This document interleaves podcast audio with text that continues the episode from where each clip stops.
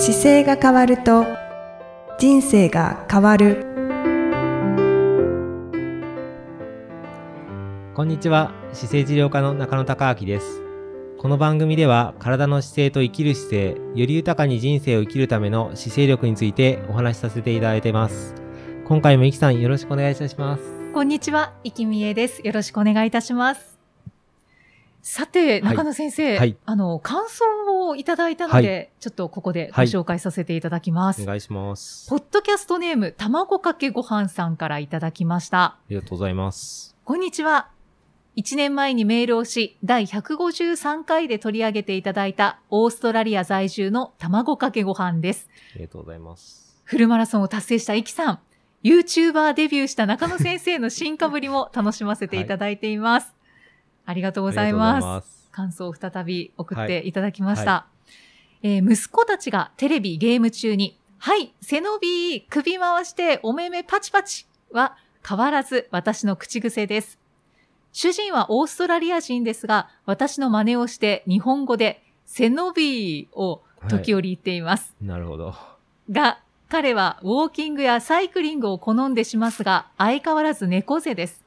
コロナの影響もあり、以前に増して、家でノート PC で仕事をすることが多く、外付けモニターを提案しても反応なし。残念ながら、主人を変化させることはできないので、息子たちの反面教師としての役割に。さて、私は現在高齢者のお宅を訪問して、お掃除やお話し相手などをしています。そこで気づいた点を何点か。人種に関わらず姿勢の良い方は85歳を過ぎても歩ける。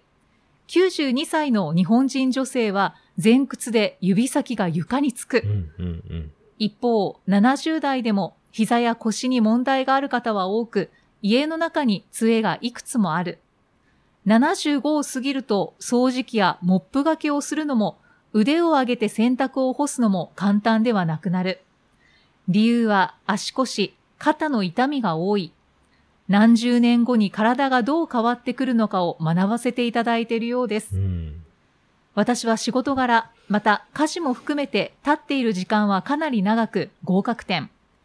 それでも首の慢性的な凝りを感じています。運動は適度にしていますし、毎日ストレッチも若干。また睡眠も取れているのですが、どうしたものでしょうかね。視力が悪く、コンタクトレンズとメガネを常時使用しているせい？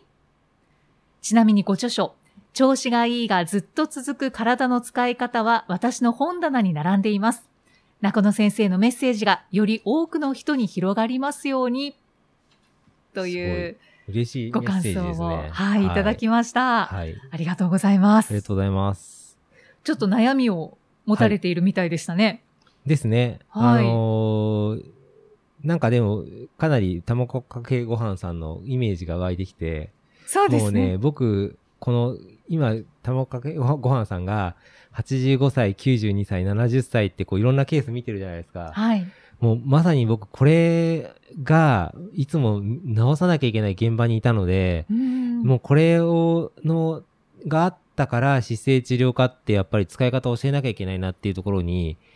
で、東京に出てきたんですけど、はいもう本当にこの気持ちよくわかります。ああ、はい。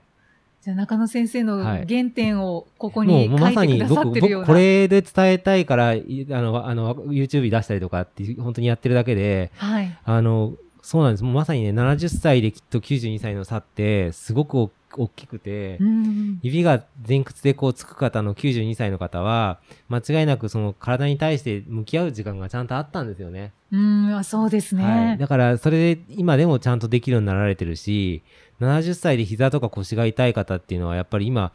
こうすごくご心配してるこのご主人の状態は、なんか危険な感じはしますけれども、はいもうでも変えられないって書いてあるから、確かに、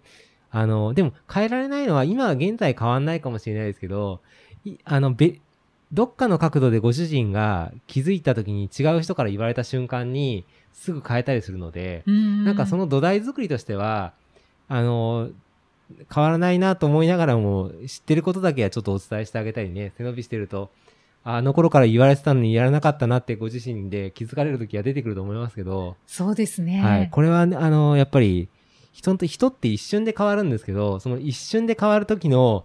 あの、誰がそこでスイッチを押せるかっていうのはその人しかわかんないし、はい。ご本人が自分でね、気づかない限りは変えられないのは間違いなく事実なので、でも、この外付けのモニターとか提案しておいてあげたりとか、僕の本とか背伸び置いとくのは、すごくあの、私は昔からあなたのことを考えてましたよっていうメッセージとして、後で気づいてくれるんじゃないかなと思いますね。いや、本当にそうですね。はいですから今、卵かけご飯さんは伏線を張ってるわけですね。そうですね。はい。本当で、しかもここに残ってますしね。はいポッドキャストにも。そうですね。はい。僕、これ読ませていただいて、今、イキさんのメッセージ聞いて、はいあの、卵かけご飯さんの肩こり解消法を一個、ちょっとピンときたのが一個あって、何でしょうか？あのーやってないんじゃないかなと思えるのが一個あってですね、僕もあんまり伝えてはなかったんですけど、最近、僕、あの、ぶら下がり健康器を結構お伝えしてて、はい。ぶら下がるっていう動作がやってないと手を上に上げてこう登るとかですね、本当は懸垂っていう動作を やれるようになってほしいんですけど、はい。こう上にこう手、例えば棒があったところを自分で両手で掴んで上がってくるっていう動作をするんですよ。そうすると背中を全部使うんですけど、はい。これを本当はやれるようになっていくと望ましいなと思っていて、で、、そのためには、まずその初めの段階で、高いところにぶら下がるっていうのが一番初めなんですよね。はい。で、手上げて鉄棒に例えば、握ってぶら下がるっていうだけで、あの、腕から背中まで筋肉全部グッと使うんですよ。で、うんまずそれだけで30秒ぶら下がるっていうのを、ちょっと練習していただくと、まあ、難しかったら15秒でもいいです。はい。そうすると、このぶら下がることによって自分の背中側を全部使ってくることになるので、その時に正しい姿勢みたいにこう顎引いて、いい位置でグッと引っ張ってこれるんですよ。はい。でそれが、あの、思いのほか体が重いことに気づきますけど、そうですよね。でも、この今の卵かけご飯さんの生活の中に、その背中側を使うアクションが多分入ってないと思うので、そうするると、少し姿勢をそのぶら下がった後にまっすぐ気をつけすると、上半身がこう起こせたりとか、背伸びしやすいことにちょっと気づくと思います。それを一回ちょっとやっていただくようになってくると、で、30秒しかぶら下がれなかったやつが今度、30秒2回やっても平気になったりとか、はい。で、ちょっとじゃあ自分のち力で入れて上がろうとしてみようかなとかってやってくると、少しずつ体が上がりやすくなったりとか、感覚として力が入れて背中側を使うっていうことが慣れてくるので、はい。それがなんかやれるといいんじゃないかなっていうふうにちょっと、背中側を使うと、うんこう、首の、こう、慢性的になんか凝りがあるなっていうのが解消されてきあますの、か。あの、首がか凝ってくるときって顎がこう前に出たり、背中が丸くなったりしやすいんですよ。はい。で、背伸びしてもらってるから、ある程度は伸びてると思うんですけど、今度は、あの、正しい位置でこう支えてくるような筋肉の手、筋肉の力がないというか、そこの筋肉がぐっと使ってなかったので、その起こすために、一番じゃあ負荷かかる動きをしようとすると、懸垂のような動きになるんですよね。うん、でも、引いてくるっていう動きは初め大変なので、はい。あの、起きた状態から単純にぶら下がると、その状態でい自分の体支えるだけで、いい位置で自分の体を保とうとするので、その時に背中側から頭の首のところまで全部、あの、僧帽筋とか広背筋っていう筋肉を広く使うので、はい。それが一個いい練習になると思います。ああ。あ、だけど今のを聞いていて、あ、確かにそうかもしれないと思ったんですが、はい。私腕立てをはいはいはい、そうですしね。続けていまして、はいはい、どうですか？はい、あの、だいぶやっぱりこう背中を使っているっていう感覚があるので、うんそれによってまあランニングをするときに腕の振りはい。がこう、後ろに引く力っていうのがついてきた気はするので、その感覚なのかなって今。そう。で、腕立てもこれか、腕立て考えたんですけど、僕もこれ腕立てってか、その今のぶら下がるのか、どっちかにしようかなと思ったんですけど、はい。腕立ては前ちょっと前鋸筋のコーナーのところに一緒に言ってたので、はい。全く言ってないアプローチでやれてないだろうなと思うのが、次、イキさんが、はいあの、懸垂側の方やってくると、はいもっとより効果がわかるかもしれない。どんどんパワーアップしちゃいますすね。しますでも、じあの、意外に人間の体ってつ使わなきゃいけない動作ってそんなになくて、うん。あのーどんなことをしていくといいですかっていう中では、本来だったら体全身使ってれば、あの、別に運動を改めてしなくてもいいわけですよ。あそうですね。なので、まあ、ランニングとか走るとかで足を使ってくるようになってきたら、今度手を使うのをどうしたらいいかっていうと、手は登るためにあったり、はい。上上のものを掴んだり持ち上げたりするためにあるので、この動作をやるための一番もうベストは自分の体を自分で引き上げてくることなんで、ああ、それが自重ですねそう、。それができるようになってくると、体ってすごく上半身バランス良くなるんですよ。で、おな引き上げるときも、あの、お腹までちゃんとグッと意識して体幹使ってくるので、はい。体の全身運動になります。ああ、そういうことを言われるとやりたくなりますね。バランス良い体を作るのが私は目的なので。そうですね。だから、懸垂だと上からグッと引き上げてくるときに、お腹までの背中、指先からお腹まで体幹全部使ってきますし、あともう一個は、あの、スクワットをきれいにできると、足からお腹の上まで全部使うので、はい。その両方組み合わせるとすごくいい運動になるので、ああ、中野先生うまいですね。もう全部やりたくなってきちゃいました。どっちもでも大変ですけど ね。でも大変ですけど、あの、ちょっとやる、や、やる方向で持っていくといいなというふうにな、感じますね。で、うんこの、今、例えばやったことない懸垂をやろうとするときにいきなりできないじゃないですか。はい。だから初めはまずぶら下がるとか、でまあ、家の周りとか近所でぶら下がれる。でもオーストラリアだったらもしかすると家の中に単簡単にぶら下がれるようなとこあるかもしれないです。あ、オーストラリアだとですか？家屋の中で結構ぶら下がれるところ、例えば洗濯物干すものが丈夫だったら別にぶら下がれますし、うん家の中にガレージがあったら、ガレージかなんかのちょっと出っ張ってるところだと体かけれたりとか、はい。あと、ドアでもいいんですよ。あの、海外のドアって日本のドアよりもっとしっかり重いので、うんうんドアのところの上に手かけてぶら下がるだけでも全然できちゃいますから、日本はちょっとドアが弱いから、はい。あの、あんまりおすすめはしないのですけど、日本だとやっぱりて鉄棒っていう言い方をしますけど、そうですね。まあ、うん公園に必ずありますしそうです、そうね。です。なので、なんか丈夫そうなところで体重かけても平気そうなところだったら、そこでちょっとぶら下がるっていう練習を、まず15秒でもいいのでやっていただくようになると、はい。30秒、そのうち20秒できるなとか、25秒いける、30秒いけるってできてくるんで、そうするとその30秒できたら、じゃあそれを2セットやってみようって、やっていく中で、あの、本当に大事な体の芯の部分が使えるようになってくると、ある時、ちょっと引き上げようとかが、ちょっと上がったりするのでう、んうん。その順番で少しずつステップアップしていくと、びっくりするほど、あの、1ヶ月、2ヶ月と時間が経つにつれて別人のようになります。おー。卵かけご飯さん、今のお話を聞いてなんかもう思わず楽しみになったんじゃないでしょうか。今上がりそうな体ですよ、体重的にも。あ身長的にも。そうですね。そうですね。細身ですごく動ける感じするので、はい。そうすると、ちょっとその背中のトレーニングなんかできるようになると、もうちょっとしたその掃除とか、この今、お仕事でケアされたりするときなんかも、ピシッと胸張ったまま全然肩の感じが、首の辛さもなくいけると思います。うーん。大体私と同じ身長、体重ですね。あ、本当ですか？はい。うん。公表しちゃいましたね、じゃあ、イキさんも。そうですね。卵かけご飯さん、はい一緒に頑張りましょう。で、視力もちょっと心配されてて、コンタクトレンズとメガネっていう話もこれあるんですけど、はい。まあ、あの、ご年齢が今43歳だから、少しずつコンタクトレンズの時間を下げて、メガネの時間を増やしていく方が目には優しいと思います。うーん。これ僕は、あの、眼科じゃないし、目の専門じゃないけど、目のメガネを作られてるスペシャリストの方とお話ししてると、やっぱりある年齢から、コンタクトレンズって目の表面に、やっぱり異物をつけてるものじゃないですか。はいでいくら酸素透過すると言っても、物がついてるにはついてるので、そうすると目としては角膜にこう影響出たりとか、やっぱり、あんまり大きな声では言えないけど、何もない状態とついてる状態だったら絶対何もない方がいいいいわけですから。そうですね。だから少しずつご年齢とともにメガネに変えていくっていうのは、長い意味で、例えば92歳で、あの、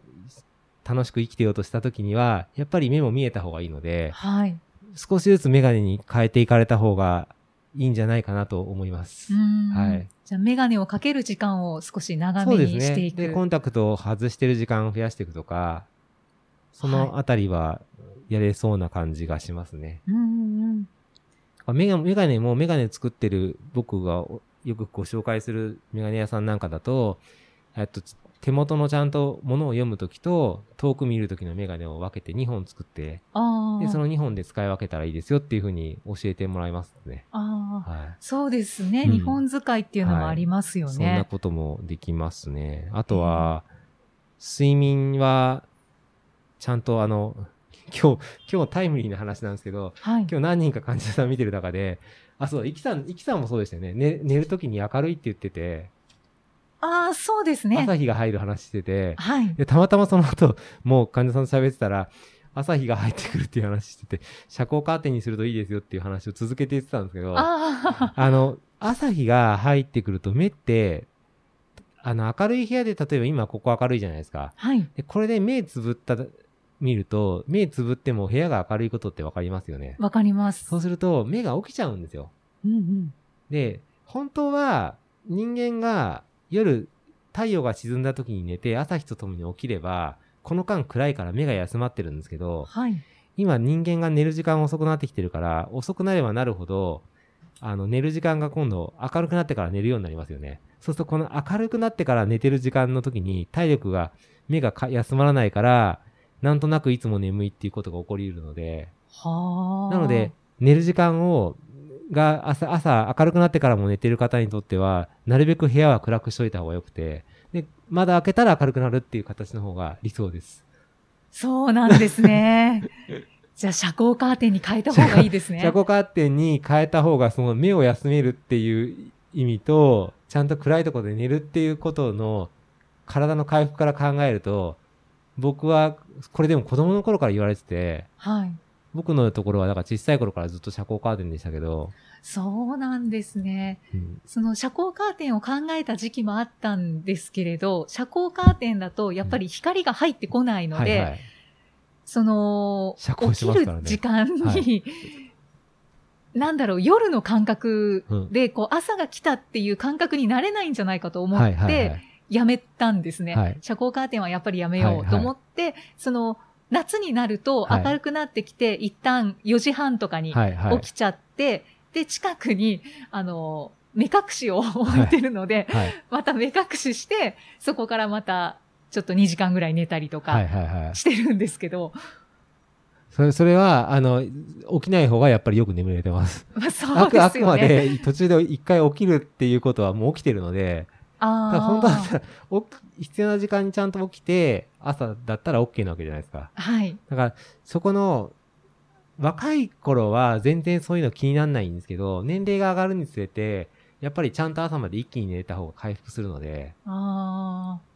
まあ確かにそうですね。ん夏になると、こう、慢性的にというか、なんとなくぼんやり寝不足ですね。あ本当ですか、はい絶対その、つあの、明るさのせいですよ。じゃあ、考えます。カーテン。遮光カーテンに、結構いろんなの売ってますよ。遮光カーテンにするのもあるし、遮光、はい今のカーテンの裏に遮光を貼るってやつもあるし、おー、そういうのもあるぶら下んですね。げられたりとか、あとレ、そうですね、シルシルバーっぽい、遮光カーテンの昔買ってた時やっぱり、遮光カーテンってあんまり素敵なカーテンがないからう、ん。なんか選びにくいなっていつも思ってましたけど、ほんのり遮光カーテンっていうのはないんでしょうか？ありますあります。それはカーテンの、カーテンのところ行くと全部、あの、数字化されてたかな確かその生地が透けてくるのに遮光までのゲージができてて、はい。で、このカーテンはレース、レースっぽいですよっていうところから、遮光レベルが高いですよっていうところまで全部、あの、レベルが上がってます。へー。で、それの一番暗いやつを、にすると、ちゃんと朝日が入ってきても全く生地を通さないので、うんうんあの、ゲージがずっと乗ってますよ。カーテン買いに行くと。そうですか。ありがとうございで、ます。遮光になると、あんまり数が揃ってないです。ああ、そうなんですね。うんあの、数がどうしても生地が厚くなってくるし、あの、カーテン独特の柔らかさが減ってくるんだと思うんですよね。一番数が持ってるところよりも、なんかボリュームが、なんとなく遮光は少ない感じがします。今違うかもしれないですけど。ありがとうございます。はい参考になりました。じゃあ思い切って遮光カーテンを見に行ってみます。ぜひ。なんかカーテンの話になっちゃいましたけど。ねそうですね。はい。ですので、はい卵かけご飯さん、ぜひ、まあ、メガネをちょっと使うのを多く増やしていただいて。そうですね。まずは、あと、懸垂かな、はい懸垂してほしいっていうのがあるので、そのためにまずぶら下がるはぜひやっていただきたいなと思います。あと、あのーオーストラリアだと時差があんまりないから、もしかすると僕、オンラインでセミナーを今度やっていくことを考えていて、あ、はい。で、うちのスタッフの浅川も企画してるんですけど、今まで土曜日にこの実際リアルに治療室やってたようなものを、今後オンラインで、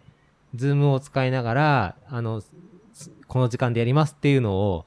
やっていこうかなと思っているので、そうするいいと、ですねあの、ご参加していただけるかもしれないので、はい。世界中、はいどこからでも参加できますもんね。で、オンラインだと、えー考えられるメリットとしては、あの、ご自身の体が、例えばこういう風になってて、今どうですかって質問を受けたら、そこで、その場でやり方をちょっと教えたりとか、ちょっと違ってそうだなっていうのを教えたりとか、はいまあ。そういうこともできるので、なんか、これからはちょっとオンラインの時代になっていくんじゃないかと思ってですね、ちょっとなるべく、あの、リアルに合わなくても、はい。あの、僕の持ってるノウハウがお役に立てるようにちょっと工夫していきたいと思うので、ぜひなんかそちらでセミナーとかに参加していただけたら、また具体的にちょっとアドバイスができるかもしれません。そうですね。はい。今あのぜひそちらも。感想いただいた字をベースにほイメージしながら 喋ってるので、実際お会いするともうちょっとリアルに、はい。あの、反応ができるかなと思います。はい。はい。ぜひぜひご参加くださ。はいい。そうですね。えーそんな形で、じゃあまた、あの、次回もイキさんとお送りしていきたいと思います。はい。よろしくお願いしますありがとう。ございましたありがとう。ございました。この番組では姿勢や体についてのご質問、そしてご感想をお待ちしております。ご質問とともに年齢、体重、身長、性別をご記入の上、中野生態東京青山のホームページにありますお問い合わせフォームからお送りください。体を見直す時間は人生を見直す時間である。姿勢治療科の中野孝明でした。